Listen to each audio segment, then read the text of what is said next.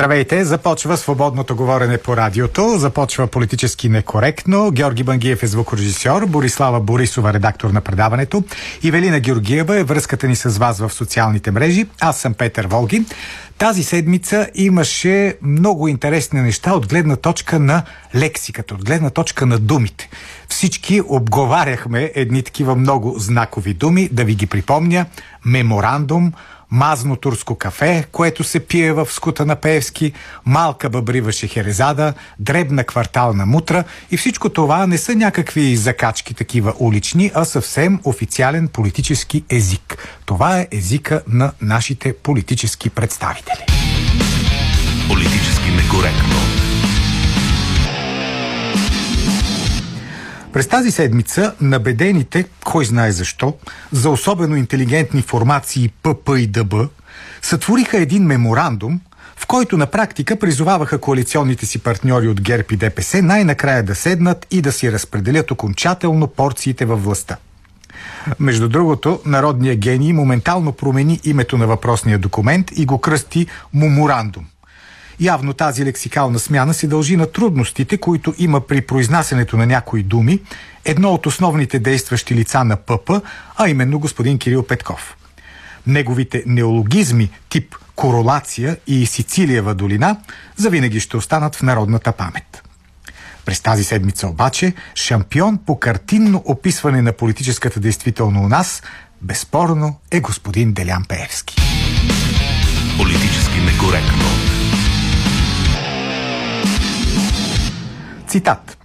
Христо Иванов пи мазно турско кафе и седеше в скута ми, докато се случи Конституцията, каза Пеевски и по този начин потвърди всичко онова, което редица политици, анализатори до този момент говореха. А именно, че ПП и ДБ от, порци, от борци срещу модела Борисов и модела Пеевски са се превърнали в покорни изпълнители на онези, срещу които се кълняха, че се борят.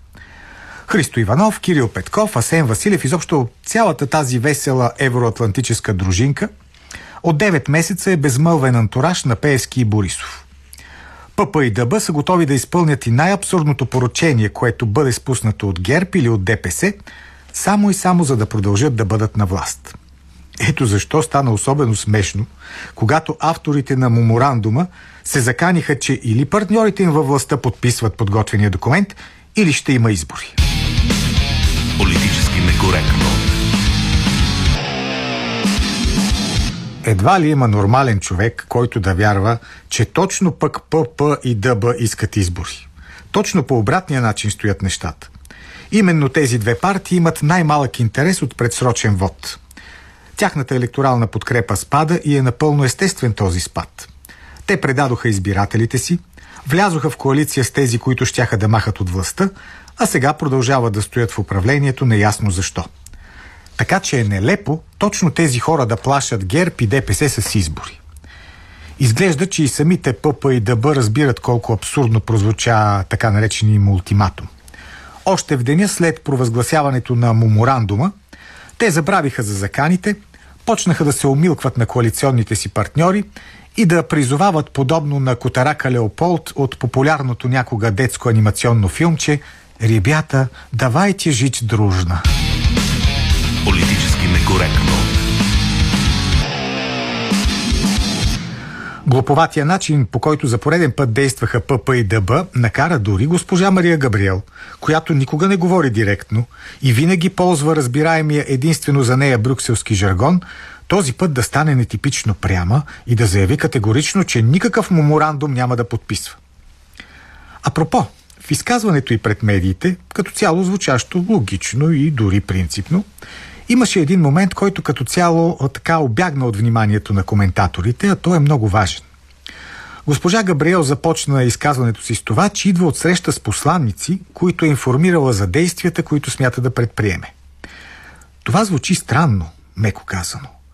Български външен министр и бъдещ премиер ни съобщава, че е счел за нужно първо да уведоми посланиците за бъдещите си творчески планове и едва след това да разкаже за тях на нас, обикновените българи. А би трябвало да е обратното, нали? Българските политици първо трябва да общуват със своите съграждани, а едва след това да се изповядват пред чуждите посланици. За жалост, у нас всичко е обърнато нагоре с краката. Управляващите се интересуват най-вече от мнението на началниците в Брюксел и Вашингтон и последното, което ги вълнува, е какво мислим ние, обикновените българи. Политически некоректно. Всъщност има един единствен момент, когато управляващите решават да снисходят и да благоволят да си общуват с нас. Става дума за момента, в който наближат изборите. Ето, сега наближават евроизборите и съответно Христо, Кирил, Асен, както и останалите, които 9 месеца седяха в скута на Пеески и поглъщаха нетърпеливо мазните турски кафета, сега са решили отново да се превърнат в борци срещу ДПС. Явно лидерите на ПП и ДБ имат много лошо мнение за избирателите си. Смятат, че е достатъчно да им подхвърлят две-три анти-ДПС реплики, за да си върнат отново любовта на електората.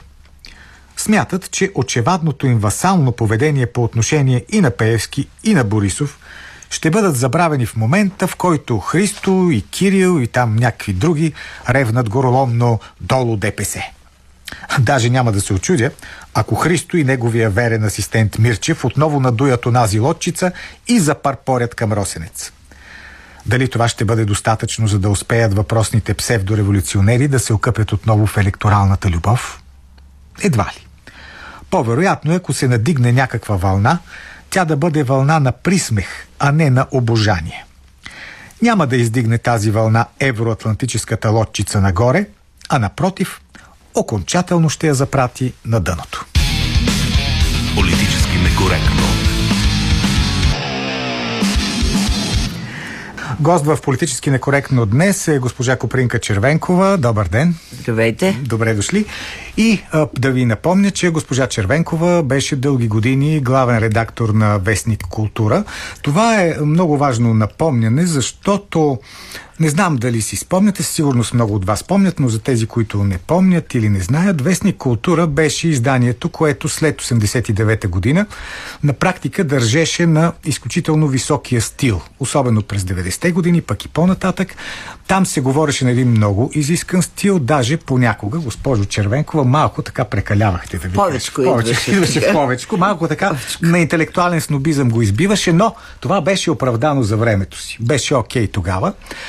Та, от гледна точка на това, как гледате на днешния език? На това, което става, ето тези думички, които станаха толкова популярни тази седмица. Мисля, че днешния език е, е адекватен на носителите му. Просто така се случи. Много, изведнъж много органично. Те започнаха да говорят за парцали, за лекета, за а, още за всякакви такива неща, които нищо, нищо неорганично не виждам тук. Абсолютно органика е. Тоест, те си казват това, което И именно тази, сърце. да, и тази органика, ако те са малко по рационални и умни, би трябвало да ги притесни. Да си дадат сметка, че тази органика е една много лоша характеристика за тях. Много лоша. Аз не забелязвам някой да се е притеснил особено. Аз мисля, че в един момент те ще се притеснат, когато ще се наложи да плащат за това, което в момента говорят. Въобще за всичко се плаща, трябва да ви кажа. Аз си мисля, че ето сега много ми е жал за Христо Иванов, как Пеевски, за съжаление, го закова в един образ, който той не може да избяга от него. Всички ще си представят а, Христо Иванов в скута на Пеевски. От тук нататък. Може би защото той отговаря на действителността.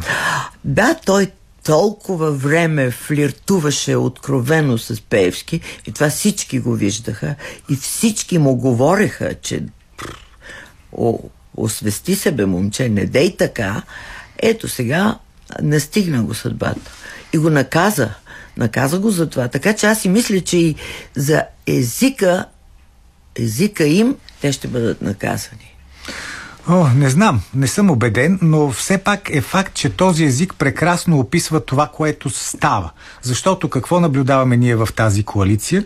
Наблюдаваме хора, които до вчера се арестуваха, пращаха се в затвора, обвиняваха се във всички в смъртни грехове, изведнъж Да, те наистина си съдат в скутовете един на друг, харесва ли ни или не ни харесва тази лексика, но тя описва буквално това, което се случва. Ние не можем да се сърдим на това, че биват описвани по един подходящ начин процесите, които текат. Е, никой не се сърди, както забелязвате. Напротив, има едно а, видимо злорадство, което също не е хубаво, но така или иначе те си го заслужиха. Те си го заслужиха и, и не мога да разбера защо а, вчера цял ден всички се тюхкат и викат защо избухна този човек Пеевски. Откъде дойде това? Че то е толкова елементарно. Толкова елементарно е.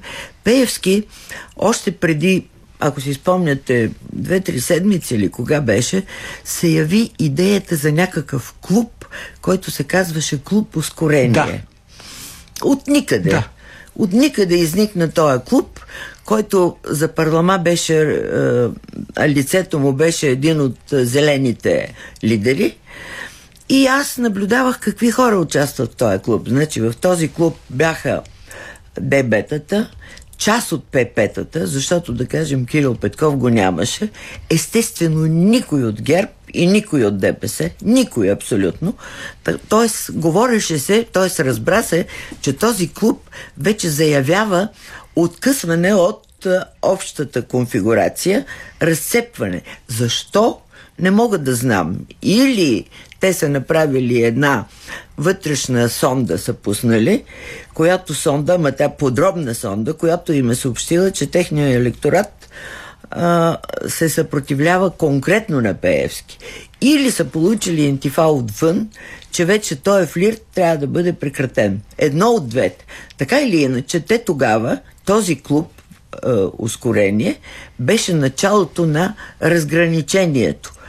Сега, Пеевски, разбира се, още тогава започна да нервничи. Тогава той се хвърли в атака срещу президента, за да може по някакъв начин да компенсира а, съпротивата срещу него и то от, през евроатлантизма му да, да съобщи колко той е евроатлантик и как сега тук президента ще бъде заклеймен и смачкан в, в, в калта ще бъде натикан.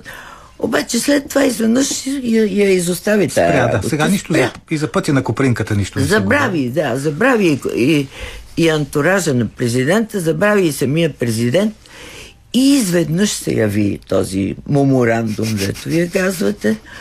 А, меморандума, разбира се, Пеевски веднага прозря кой го е написал и всички, всички разбрахме, че това е писано от Христо Иванов, от неговия най-близък приятел, така да се каже.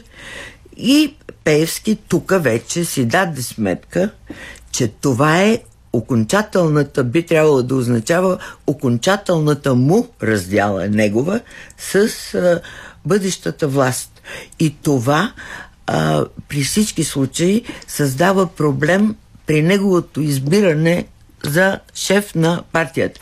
Аз допускам, че Доган ще го наложи и днеска ще го изберат. Но от тук нататък той се клати. И е нормално тези хора, които ще го избират, да зададат въпроса Абе, ние всичко дадохме, подкрепихме им всичките капризи на тия и какво получихме? Нищо. И кой е виновен за това? Пеевски. Така че Пеевски видя, че той е меморандум, всъщност е, е едно спиране на неговата кариера. А на, за него тая кариера е адски важна. На него не му стига парламентарната група. Той трябва да поеме и партията. И, и това нещо, той затова избесня и какво ли не нарече Христо Иванов. А мислите, че е възможно действително господин Пеевски да бъде отстранен от властта или тези опити са точно така за пред електората, защото сега идват избори и понеже да. нашия собствен електорат ни а, се кара защо ние с Пеевски си дружим, сега ние ще кажем, ето вижте, ние правим всичко възможно да го махнем този човек. Това е един вариант, но аз мисля, че в техните глави е минала мисълта, че могат да разклатят Пеевски пред неговата партия, която днеска трябва да го избира. И те в момента това правят. Те го клатят. Той си дава сметка, че го клатят и от тук нататък той трябва да бъде ужасно активен, за да може да компенсира това разклащане и да не се случи така, че на Доган в един момент да му писне, да го пусне по парзалката, да пусне водата в туалетната и лицето Пеевски да приключи. А не зависи ли всъщност бъдещото отношение и на Пеевски, изобщо на ДПС и присъствието им във властта от Бойко Борисов? В някакъв Не е ли смисъл... той човека, който държи основните козове? Той, той държи, но вчера, а, след като Христо Иванов много подробно разказа собствения си текст по телевизора, той направи едно много важно съобщение, че Борисов му се е обадил и е заявил, че е хубаво Христо Иванов да съобщи на населението, че Борисов се е обадил. Тоест, всичките клетви на Борисов, че приключва тая история, че няма край с глобка, че той повече няма да търпи, че партията му не може да търпи, всъщност се оказа, някой го оплаши. Кой го е оплашил? Допускам, че не вътре, защото партията му е бясна на тая сглобка и не знам защо Борисов върви към той ще ги накара да го, да го свалят. Е, кой може да го е оплашил? Нашите евроатлантически партньори, Отвънка, разбира се. да. да. Той е оплашен отвънка. Но защо? Което означава, че нашите евроатлантически партньори си дават сметка, че техните протежета ППДБ е, ще получат много нисък резултат на едни из- избори и на тях няма да може да се разчита. И затова не е хубаво да се ходи на избори. И никакви избори. Ама никакви избори. И затова Бойко Борисов вчера чрез Христо Иванов съобщи, че той тръгва на преговори. А, много пъти съм се опитвал да си обясня, госпожо Червенкова, защо има хора, които смятат, че Христо Иванов е някакъв безкрайно умен и дълновиден политик, едва ли не някакъв български Чърчил и Догол взети заедно. Ами той на фона на този примитив, който се лее от всякъде, доскоро изглеждаше като умен. До сега вчера с парцалите и с лекетата някак си малко, малко срина авторитета си и имиджа си. А, плюс това той има изключителния талант да облича баналности в сложни думи, което винаги създава усещането, че там нещо особено се крие, че има някаква мисълта. тайна. Аз се опитах да чета този меморандум стигнах до някъде и трябва да кажа, че това е абсолютен братвеж. Абсолютен братвеж. Като се изключи тезата, че наистина тук трябва да разделим властта, и, и въобще всички тия работи, дето ги повтаря Христо Иванов, как тук трябва да се поемат отговорности, политически отговорности и така нататък. Там не се говори толкова за политическа отговорност. Там се говори за някакви принципи, т.е. правила, по които ще се раздели властта. Винаги една власт, като се дели, има правила. Така че тук няма изненада, но всичко това е обвито в много думи. И, и човек чете, чете и някак си то е написано на Борисов да му писне да го чете и да каже, добре, давайте да подписваме. Но тук се оказа, че не излезе така работата и трябваше нашите партньори да се намесат, за да го вкарат Борисов в правия път. Като си говорим за нашите партньори и за чужбина, а, иска ми се да поговорим за един българин, който, както разбрахме и през тази седмица, е доста добре поставен в висшите сфери на европейското управление. Иван Кръстев имам предвид. О, да. По повод а, една снимка, която се появи, беше много дискутирана в мрежата. За тези, които не са я видели, да кажа снимка, на която Иван Кръстев стои редом до Урсула фон дер Лайен и Александър Александър Сорос, Сорос. сина да. на Джордж Сорос. От така в много близка близост стои. Аз Иван Кръстев, както знаете, го познавам много отдавна. Той беше и ваш редовен автор в култура. Да, този и период, съм била много близка с него до един определен момент, когато трябваше да се разделим. Иван има изключителния талант да купува приятелства. Изключителен талант е това. Иван Кръстев няма кости, той има само сухожилия. Той е най-гъвкавият човек и адаптивен, който аз съм виждала в живота си. Това е качество голямо в днешно време. Ами да, това е. Вижда се, че е крайно добре оценено. И плюс това Иван Кръстев, той е а, умее, умее да внуши, че той знае много повече от всички останали. Иван Кръстев страшно много чете. Много. И той всичките тия прекрас... самолетни пътувания, които непрекъснато, той е непрекъснато в самолет някъде, той там прочита по една книга. И когато се яви на въпросното съвещание, заседание или не знам какво си, на всички там тъпанари, дето седат, той им разказва книгата, която е прочел и те започват да го гледат с тайно обожание. Нормално, да. Защото те никога тая книга няма да я прочетат и виждат, че тук насреща се имат един човек, който има друг рефлекс, друга култура и така нататък. Това Иван Кръстев абсолютно го може. Той така купува хора. И го прави много талантливо, трябва да ви кажа. Всъщност той ли е най-така високопоставения българин в международната иерархия? Ами в тази официозната международна иерархия, да, той. Защото той е много близък на Сорос. И на стария Сорос, защото стария Сорос го произведе реално. И сега чувам, че е много близък и на сина му Александър Сорос. А вече парите на Сорос продължават да имат важно значение в тези политически кръгове. Така че в това отношение, в официозната част, в луксозната част на политиката е Иван Кръстев. А в тайната милиционерска е онова нещо наречено Христо Грозев. А, и той ли има някаква роля такава? Е как? важна? Да, особено голяма роля има. Каква му е пък неговата роля? Еми, да обяснява как Путин е убил. Той се прави на Велико Ченге, което не знам защо така са го и припознали като Велико Ченге. Той е един мошеник, нищо повече, но така някакси той също е успял да се пласира в някакви кръгове. Изглежда, абе, едно тотално изпростяване на човечеството не само в България, в света се забелязва. И такива мушмуроци като Христо Грозев успяват да се намъкнат някъде, да се наместят. Ми как той седи като човека, който е получил Оскара да, за онзи филм да. там, който аз не съм гледала между нас казано. Ама е получил Оскар човека, това е да, световно признание. Оскар. Е, то напоследък такива Оскари раздават, че... Всъщност, като си говорим за тоталното изпростяване и че не е само български феномен, ами да видим какви са хората, които определят съдбата на Европа, които стоят начало на Европейската Много комисия. лошо положението там. Много на лошо. различните европейски държави също примитив, така. чудовищен. Ма чудовищен примитив. И тези, които са около Урсула, а и тези, които са в съответните правителства. Ами, сега не може външната министърка на Германия да е бивша състезателка по батут. Просто не може. Не е прилично. Но така е положението. И това е менталитета. И тя така се и държи. Като бивша състезателка по батут. Като че ли скача на, това, на мрежата и колкото по-високо отскочи, толкова по-добре. Такъв по-голям успех е постигнала.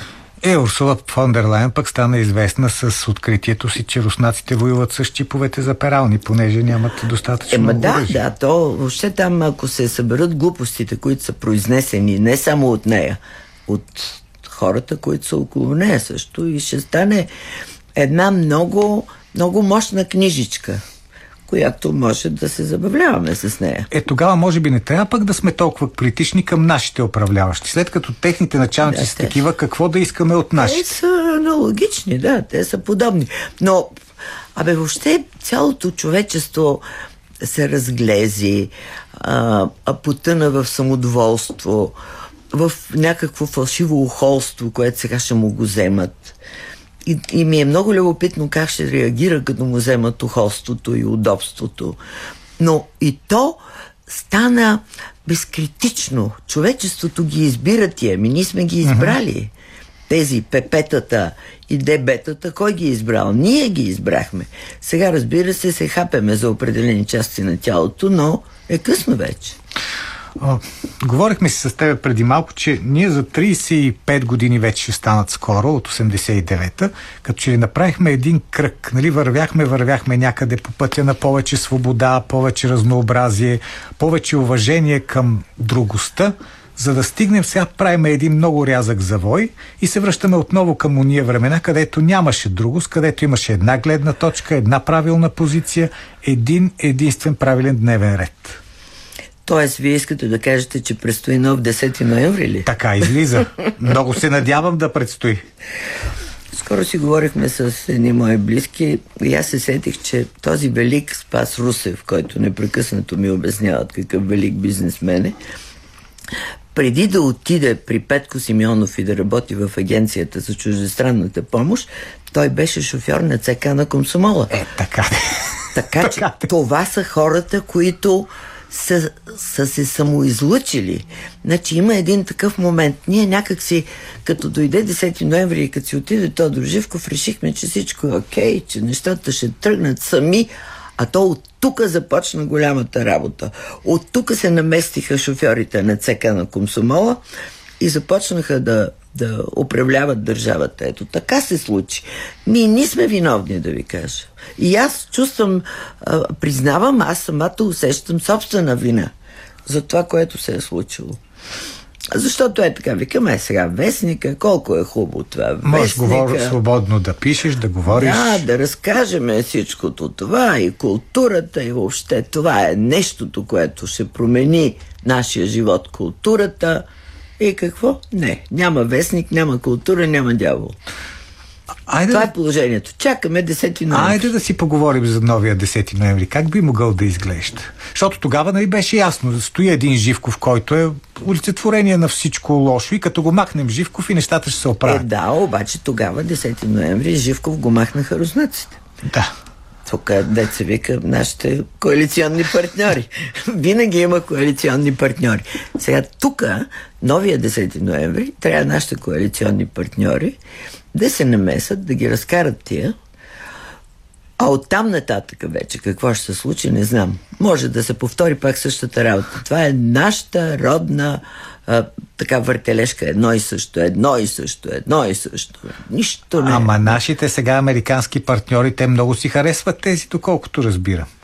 Абе, те ги харесват, обаче в един момент, като видят, че те са крайно непопулярни, ще се притеснат и ще ги махнат. Това ще се случи.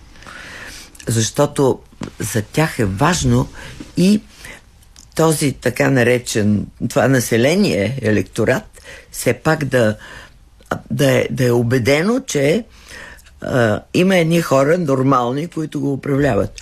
А тия, а тия са, не са добре. Просто не са добре тия момчета, които ги Е, управляват. те в за момента. себе си са доста добре всъщност. Може би. Може би, че са добре, доста добре, но ще видим. Сега тук ме занимават с тази непрекъснато с а, а, тази комисия, която направиха в А, да. парламента. Ето ще разкрива, да. Нещо ще разкрива. Абе хора, бе, не можете ли да разберете, че тук има едни елементарни неща, които трябва да се случат. Трябва да се разбере кой уби Алексей Петров и кой уби този въпросния а, как, как се казва? Нотариус. Божанов, Да. да, така наречения нотариус. И като се разбере това, от тук нататък всичко ще се разплете. Това значи да се разберат политическите Обаче, да, обаче никой не иска да бърка там. Защото Алексей Петров, а, между другото, тогава имаше клюка, че той много иска да стане шеф на ДАНС. Да. И а, а, а, готвеха го. Тук трябва да се мисли, кой се страхуваше от обстоятелството, че Алексей Петров ще стане шеф на ДАНС? Кой? Сигурно не е бил само един. И така да е. Тези няколко души, които са били крайно застрашени. Има един застрашен, то така. Mm-hmm. Това е. Не знаем. Тук трябва. Никакъв проблем не е за полицията да, да разбере тези убийства да ги разнищи. И тогава ще спре от хладилника ми да се подава тая цариградска mm-hmm. и да ми съобщава разни работи. Т- когато това се разбере, когато тези две убийства се разчистят, тогава вече ще се разбере кои са. Аз си мисля, че изпълнителя на Алексей Петров няма да бъде открит, но че този, който го е поръчал, може да бъде открит. Но сигурно също няма да бъде съобщен. Е, така да, ма би могло. Това е възможно. Никакъв проблем не е. Ама никакъв проблем не е. Сега разбирам, че от конференцията на ДПС, че господин Доган е а, казал, че, или съобщил по някакъв начин, че избори две в едно не са добър вариант. Така че можем да сме спокойни, че Да, да, да, няма да има, парламентарни избори Да. разбрали са се. Еми да, то беше самия факт, че след като Борисов се е разбрал с Христо Иванов, беше ясно, че и Доган тук ще се включи, и което означава, че Певски ще кротне или малко ще го избутат страни. Тоест да не е чак толкова вербално активен. Да, мисля, че той ще си затвори малко устата. Малко. Но това не пречи ние да продължим да наблюдаваме тази размяна на реплики между ППДБ и ГЕРБ и ДПС. Те ще продължат някой от тях да казва как не харесват другия, как хич не му е приятно това, че заедно управляват, но ще си продължат да управляват заедно. Ако конгреса на ДПС не беше днес, а беше другата седмица, имахме цели 7 дни, в които можеха много неща да, Да се се чуят. те, няма да ги чуем тези неща. Тоест сега ще има някакво временно примирие. Да, така ще стане. И чакаме евроатлантическите партньори да се намесят. Те могат ли да се намесят преди Тръмп да стане президент? Всичко могат, ако решат. Всичко могат. А може и Тръмп да не стане президент. Може. Знае ли човек Може. какво може да се случи? Но сложно. Абе, живеем в един много изглупял свят. Много. Изпростял и изглупял. И това е положението. А не може ли да има някакво обръщане, някакво поумняване? Е как? Не знам, питам. Е как? Да сте видели някой глупав, който да е поумнял? Добре, не може ли да почнат да четат книжки, да почнем от там, като с Иван Кръстев? Иван Кръстев отдавна чете книги. Това не му е откритие. Той просто максимално употребява този си талант. Максимално и затова аз ви казвам, че той е с една изключително гъвкава фигура е той. Изключително. Само на сухожилия. Това се оказва печелившо в днешно време. Много ви благодаря за този разговор. Купринка Червенкова.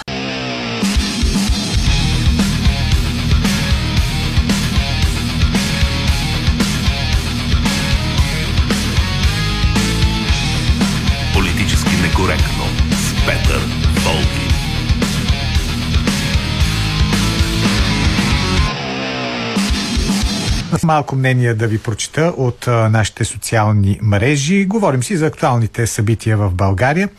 А, потребител в Телеграм с инициалите RP ни пише да но се разпадне коалицията има предвид. Всеки час на тия на власт е изключително вледен за страната ни.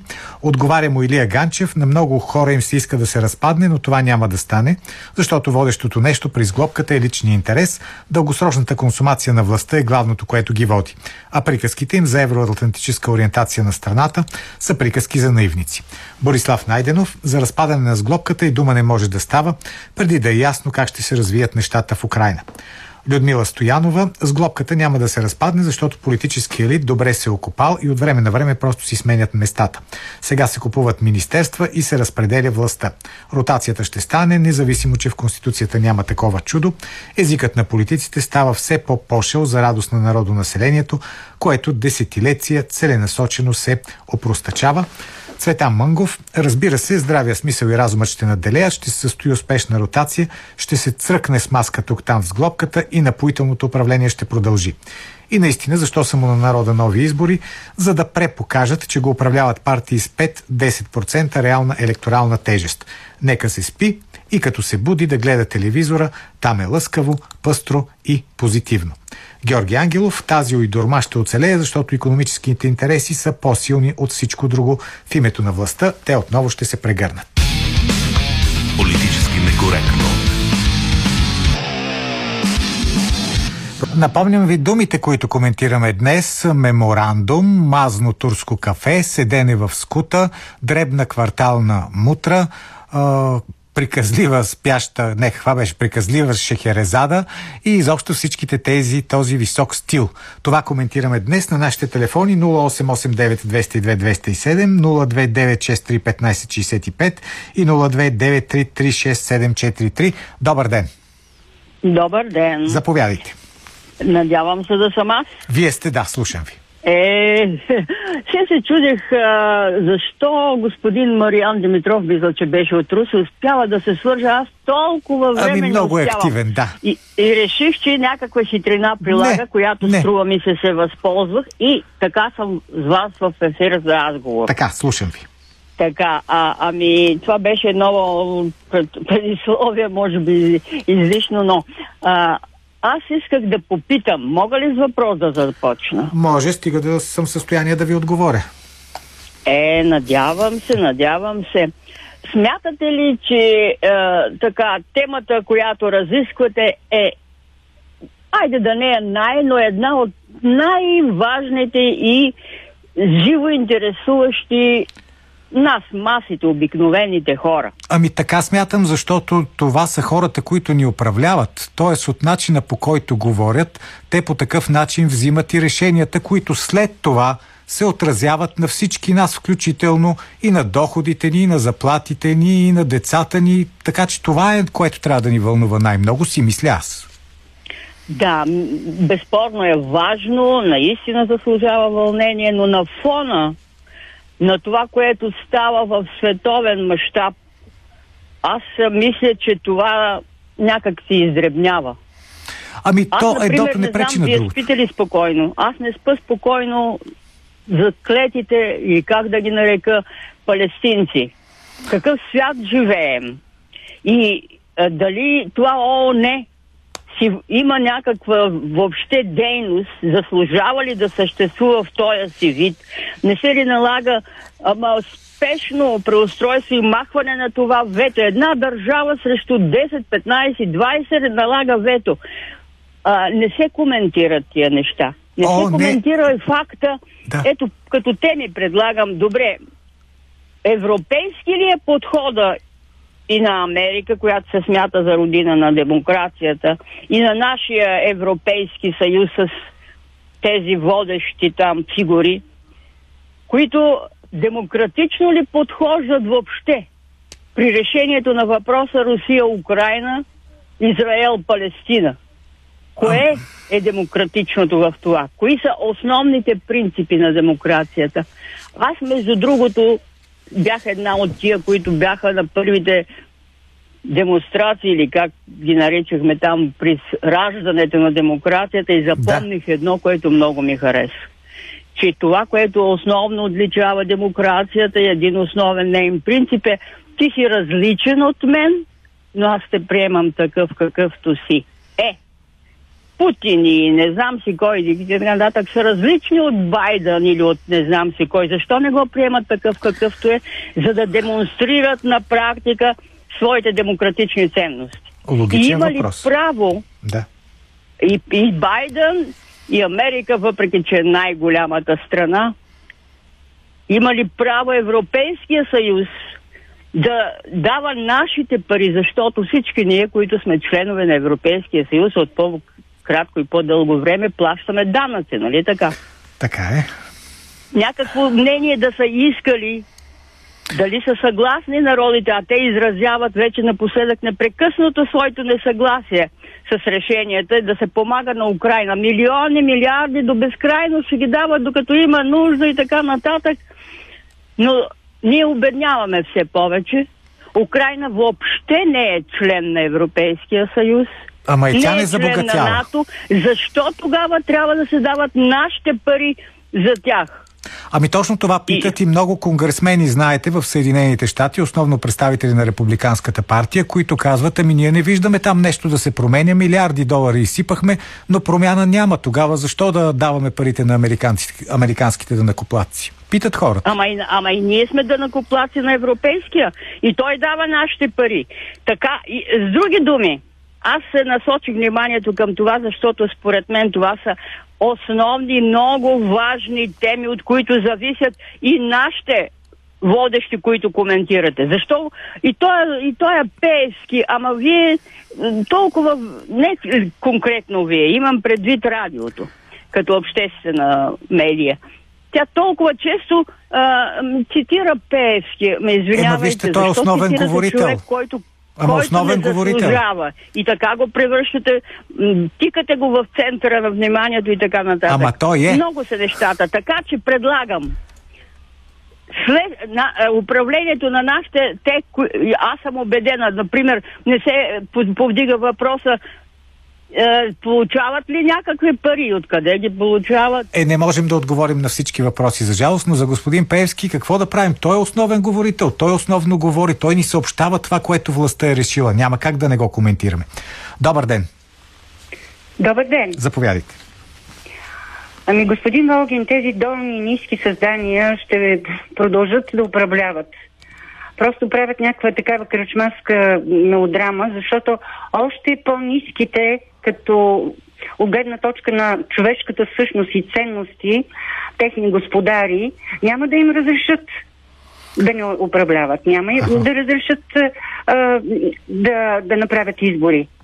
И се обръщам към Бойко. Бойко, не се подигравай на свещениците и на църквата, като наподобяваш вашата същност долна и мръсна Само на по- тази на по-спокойно с поповете на свещениците. Ако църквата и свещениците не се молят за българите до сега да се загинали при тези продажници и и хора, които е, са забравили род и родина и само мислят за собствените си облаги и да се изперат е, мръсотиите.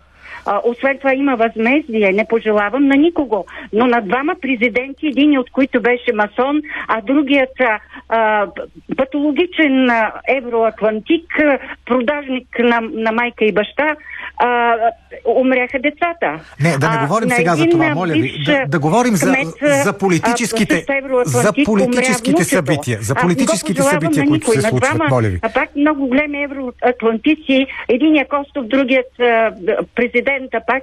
Да не, ги, да не ги а, обсъждаме, да не ги обсъждаме. Моля ви, не е необходимо да влизаме в такива подробности. По-добре е да говорим за принципни неща. Добър ден.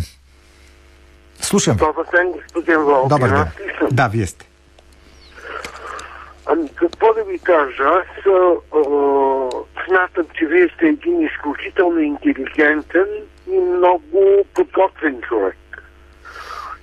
Това, което обаче не мога да разбера у вас е защо смятате, че а, руските чиновници са по-добри от европейски. Ама аз кога съм казвал такова нещо? Ами то прозира в, а, всяка, във всяко ваше предаване. Ема не, не съм казвал нищо за руските чиновници. Защо? Не ги споменавам. Ами защото ние не зависим от руските чиновници. Ние зависим от Ама европейските ние сме чиновници. от тях. Ние сме зависели много дълго Ама ние говорим за сега. Да, до 89-та година. Аз, между другото, много пъти съм казвал, сигурно сте забелязали, че това, което беше преди 89-та година, никак не ми харесва. Тази безкрайна, безкритична подкрепа, която давахме на Москва. Вие сте бил бунтар тогава. А, так, а притеснението ми, че днес правим същото, така както имам предвид управляващите, така както Ами, през, преди вижте, 89-та аз не година ние се подмазвахме на Москва, сега по същия безкритичен и безгръбначен начин се подмазваме на Брюксел и Вашингтон. Това е което ме вбесява. Тази подмазваческа същност на българския елит. Ама вижте сега... А... Вас не ви ли вбесява това? Не ме притеснява, защото аз Е, да вярвам, че Западът е центъра на човечеството. Ами, това да ви кажа е доста едностранчива концепция. Не е едностранчива концепция, то е факт.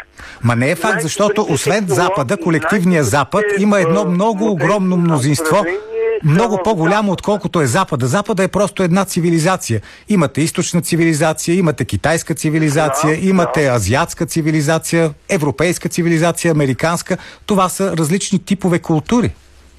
Не можем да кажем, е, че едното е по-висше от другото. Не може да се каже така, но на практика е така. Ама не е така. Виждате, че няма някоя държава, която вече няма абсолютни хегемони, няма държава, която да господства над целия свят, ако до преди 10 на година имаше, вече няма. Брентънутската спогодба не е отменена и долара все още е най-сериозното разплащателно средство в целия свят. Да, но вече доста разплащания преминават в юани, както знаете. Те се говореше, че ще преминат в Руани, но това не се случи. Ами, нищо Макар, че чудно и да се случи. заявил, че Руана ще се подчинява на оценката чрез а, а, природните богатства. Въпросът е ние какво правим в България. Дали ще се държим като васали, така както се държахме преди 89-та година, или ще се опитаме не да имаме свобода на мнението. Самия факт, че вашето предаване съществува и че има толкова много събеседници, които вие каните и които а, абсолютно оспорват а, а, хегемонията на Запада, аз не мога да се съглася, че ние а, на практика сме подчинени на Запада. Аз, Аз- бих могъл да кажа, Така че е. има много предприятия в България, за които конкурси спечелиха руски фирми. Лукойл е класически случай. Ами това вече зависи от управляващите, но понеже казахте за предаването, а знаете ли колко много хора искат и сърце на мъка дават, за да го няма това предаване? Не си го представям. Много хора са. Много. И политици, и бизнесмени, и Аз журналисти, и анализатори. уважавам много от нещата, които вие говорите. Благодаря за което. И ви ценя, защото знам, че сте завършил класическата гимназия, вероятно сте завършил и класическа филология. Не, българска филология. Културен и образован човек. Това, което не разбираме, защо свързвате интересите на България в момента с интересите на Русия и на Унгария. Не, не, никога не съм казвал такова нещо. Никога. Винаги съм казвал, че ние трябва да се грижим не за руските интереси, не за американските интереси, не за брюкселските интереси, а трябва да се грижим за българските интереси. Това винаги е била, винаги е била моята позиция, никаква друга. Смятам, че българските управляващи трябва да се грижат за българските интереси, без да се подмазват на което и да било посолство. Политически некоректно. Напомням ви, че днешния ни плейлист е съставен от групи, които носят имена на животни, а сега ще продължим в, с тази анималистична лексика, само че се връщаме към обсъждането на прословутия меморандум, който предизвика толкова коментари и толкова такива доста крайни изказвания. Но а, коментара, който следва на Калина Андролова, много хубав коментар, той също е издържан в такава анималистична лексикална даденост. Това даже е малко плашещо да ви кажа, че отново трябва да се връщаме към езоповия език, към езика на басните, за да обясняваме нещата, които стават в държавата, но явно времената са такива. Слушаме Калина Андролова.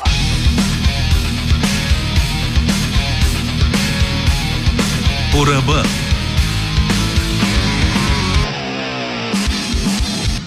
Има една древногръцка басня за лъва и магарето, в която се разказва как един ден лъвът и магарето станали добри приятели, отишли заедно да ловуват и хванали богата плячка.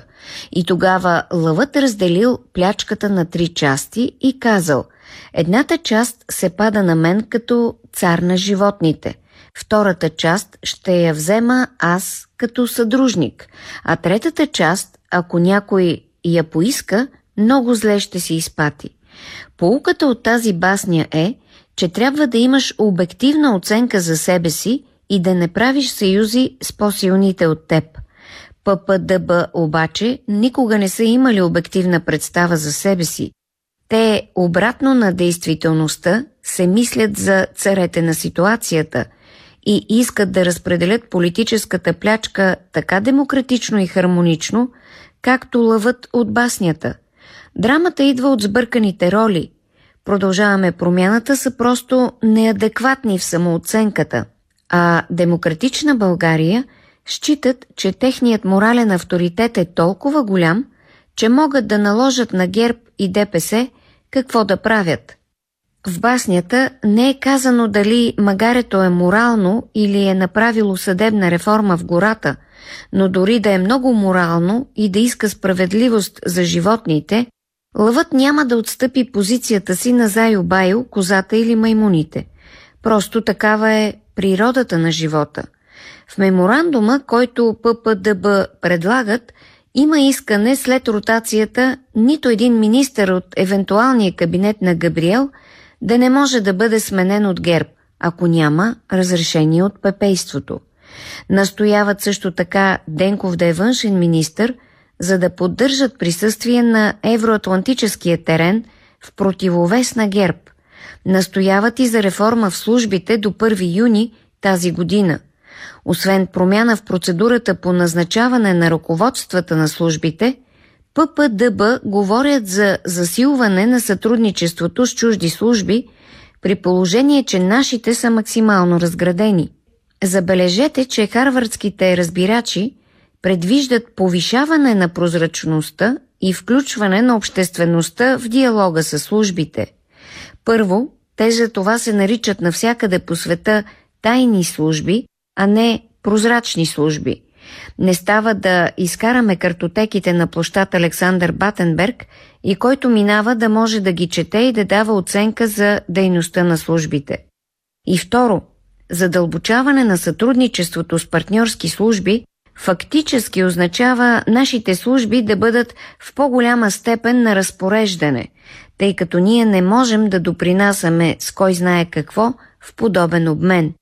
От 30 години насам нашите служби са подложени на постоянен натиск за реформиране с цел да се превърнат в удобно звено от веригата на претендента за глобално надмощие. Затова много внимателно трябва да се подхожда към подобни призиви и вношения. С тази формула големите партньорски служби задават оперативни задачи на нашите служби, които под етикета на сътрудничество изпълняват чужди стратегически цели и обслужват чужда геостратегия, докато България се разпада от неспособност да се самоуправлява. В меморандума на ППДБ има и следното безобразие. Страните да не прибягват до договорки с други парламентарни сили. Между ГЕРБ и ППДБ няма истинска коалиция. Има скандали и политическа война. Затова ППДБ се чувстват прецакани и в политическа изолация. ГЕРБ имат и други опции за управление, а ППДБ имат само ГЕРБ. Затова би било много умно зебрите да не се правят на лъвове. Тази точка от меморандума е страшно обидна за всички останали партии, но най-много за ДПС, които бяха активни партньори в гласуването на съдебната реформа. Христо Иванов вкара Пеевски във властта, защото ДПС беше необходимо за промените в Конституцията. Христо не просто покани Пеевски, но направи исторически компромис за двойното гражданство. И ето, че сега ППДБ решават вече да се освободят от Пеевски, като поставят ултиматум на ГЕРБ срещу договорките с други парламентарни сили. Те и германците искаха турците да дойдат сутринта, да им построят пътищата, да заведат децата им на училище, да изперат, да сготвят, да почистят, да изхвърлят буклуците и вечерта да се приберат в Истанбул, за да се наспят. И ако може сутринта пак да дойдат, да строят и почистват в Германия.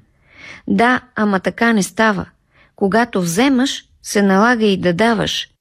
В един следващ парламент ДПС ще са втора политическа сила, а ППДБ най-вероятно няма да са част от парламентарното мнозинство.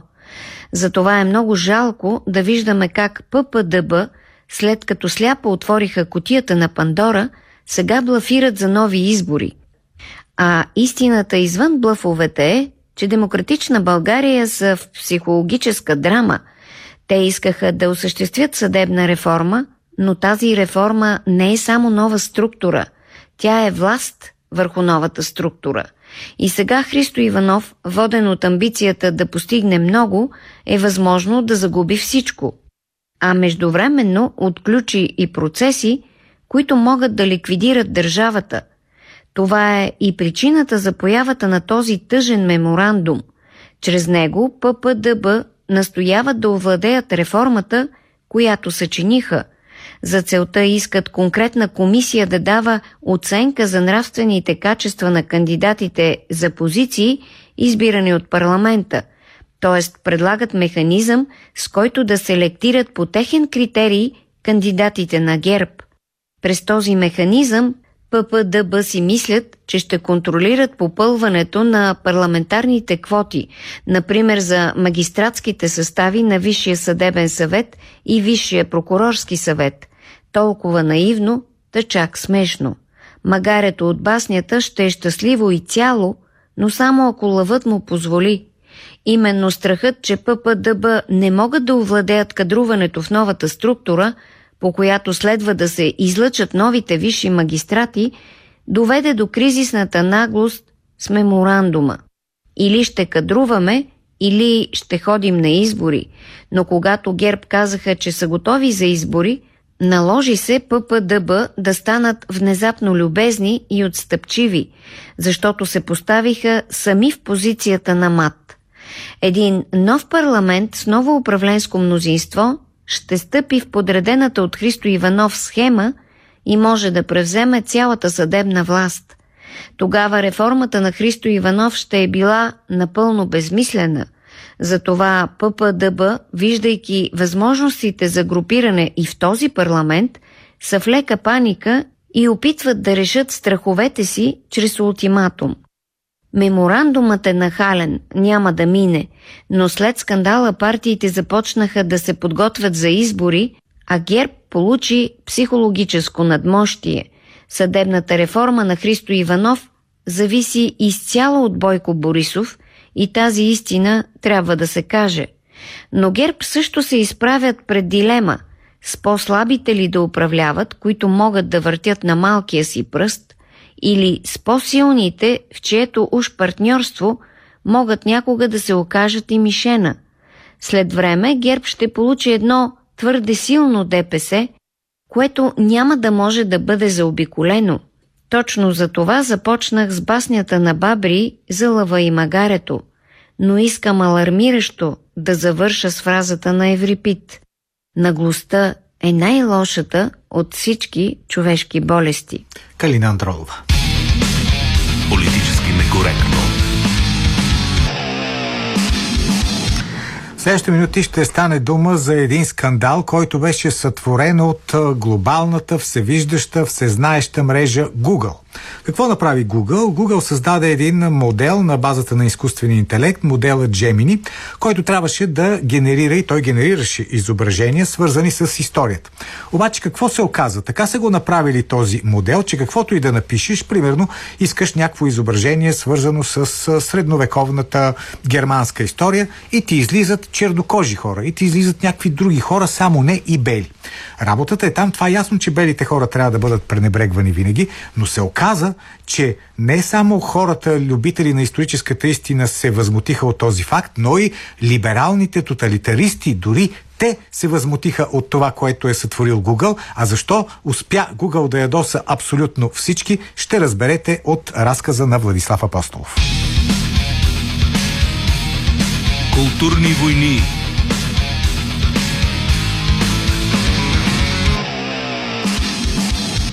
Седмицата ни достави един едновременно смешен и страшен сигнал за абсолютната антиутопия, която напълно обезумели фанатици в гигантските технологични конгломерати ще се опитат да набутат в гърлата и мозъците на човечеството.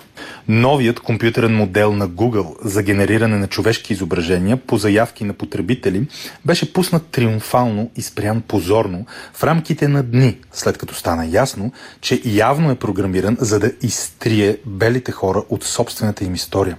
Хиляди потребители на социалните мрежи, най-вече в свободната от цензура X, някога Twitter на Мъск, споделяха потресени своя опит с базирания на изкуствен интелект инструмент с името Gemini. Даваш му поръчка да ти създаде изображение на английски крале. Генерира ти азиатски жени. Искаш иллюстрация на бащите основатели на САЩ. Ето ти група от чернокожи в ретродрехи – Същото става с викингите, папите, благородниците от Стария континент, мъжете и жените от периода на Френската революция. Всяка епоха от европейската и американската история. Никакви бели хора. Няма ги. Детайлно изучавани исторически периоди и подробно проучвани географски региони, за които е повече от ясно, че са били доминирани от бледолики изведнъж са превърнати от могъщата нова технология на Google в дистопичен купон за избрани етнически мълцинства. Някаква потрясаваща пародия. Първоначално мнозина действително смятаха, че става въпрос за номер, за трик, за агресивен опит да се очерни репутацията на невероятно влиятелната американска корпорация Алфабет, която всъщност притежава ползваните всеки ден от почти цялото човечество информационни инструменти с марката Google но бързо стана ясно, че дори най-крайните опити за сатира на расизма срещу белите хора, практикуван редовно от тези компании, дори не може да се сравнява с реалността на терен. Цялата европейска история действително се оказа превърната в подривна подигравка от една от най-богатите и всеобхватни корпорации на планетата. Пълно пренаписване и прерисуване на миналото. Дигитално етническо прочистване – няма място за бели хора в Google. Буквално. Корпоративните медии се забавиха с реакциите и явно не искаха да пускат заглавия как гигантската транснационална компания, от която зависят почти всички търсения на информация на планетата всеки ден, сериозно е пуснала модел за генериране на образи, който изтрива белите хора от историята и на тяхно място слага предпочитани малцинства. Но прекаляването в крайна сметка вбеси дори изданията на либералния режим. Защото този AI бот се оказа програмиран да премахва белите хора дори от епохата на Третия райх. Така потребители получиха цветнокожи немски войници от 40-те години на миналия век. Това вече стимулира медиите да скочат срещу Google и нещата ескалираха. От компанията официално се извиниха и обявиха, че ще прекратят възможността за генериране на човешки образи с Gemini, за да отстранят проблемите с историческия контекст и тогава ще ли да го пуснат пак. Ала вече беше късно. Целият онлайн океан бълбука от безумните примери за чудовищен нарцизъм срещу бели хора на тази печална програма. Илон Мъск определи продукта на Google като налудничево расистки и антицивилизационен. Този път нямаше превеличение всеки видял реалните резултати, дори ще каже, че Илон тук е благосклонен към своите конкуренти в областта на компютърните технологии на бъдещето. Самият Мъск развива политически неутрален, по неговите думи, модел за генериране на образи и информация.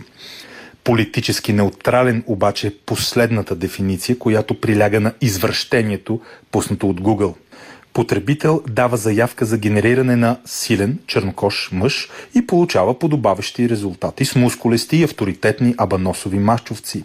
Същият потребител пуска заявка за силен бял мъж и програмата отказва да го генерира и посочва някакви безумни обяснения за стереотипи. Кошмар на дигитални стероиди. Джемини е само върхът на айсберга – Същото се случва и с търсачката на Google.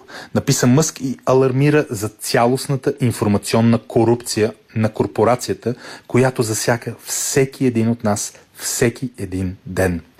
А скоро стана ясно и, че по Джемини са работили откровени активисти на режима на Байден – един от водещите хора зад модела е казал, че изпитал катарзис, след като гласувал за Байден и Харис. И на няколко пъти е публикувал идиотско-расистски теории срещу бялата привилегия. Дали подобни фигури на високо ниво в Google няма да пробват мащабна манипулация и предизборна пропаганда тази година? Риторичен въпрос. Припомниха се и думите на уволнение от Google специалист Джеймс Дамор, който разкри как компанията се е превърнала в резерват за конформисти и инкубатор за манипулация и дискриминация. Как реалността и истината вече не играят никаква роля в корпоративната култура на мегакорпорацията. Той, разбира се, беше махнат преди години. Още тогава започнаха сравненията и игрите на думи с Google и информационния ГУЛАГ. Авторът Кристофър Руфо пък напомни как същата компания покани радикалния активист Ибрахим Кенди да изнася лекция на служителите. Кенди е известен със своята м, теория за расизма на белите новородени. Да, съвсем сериозно.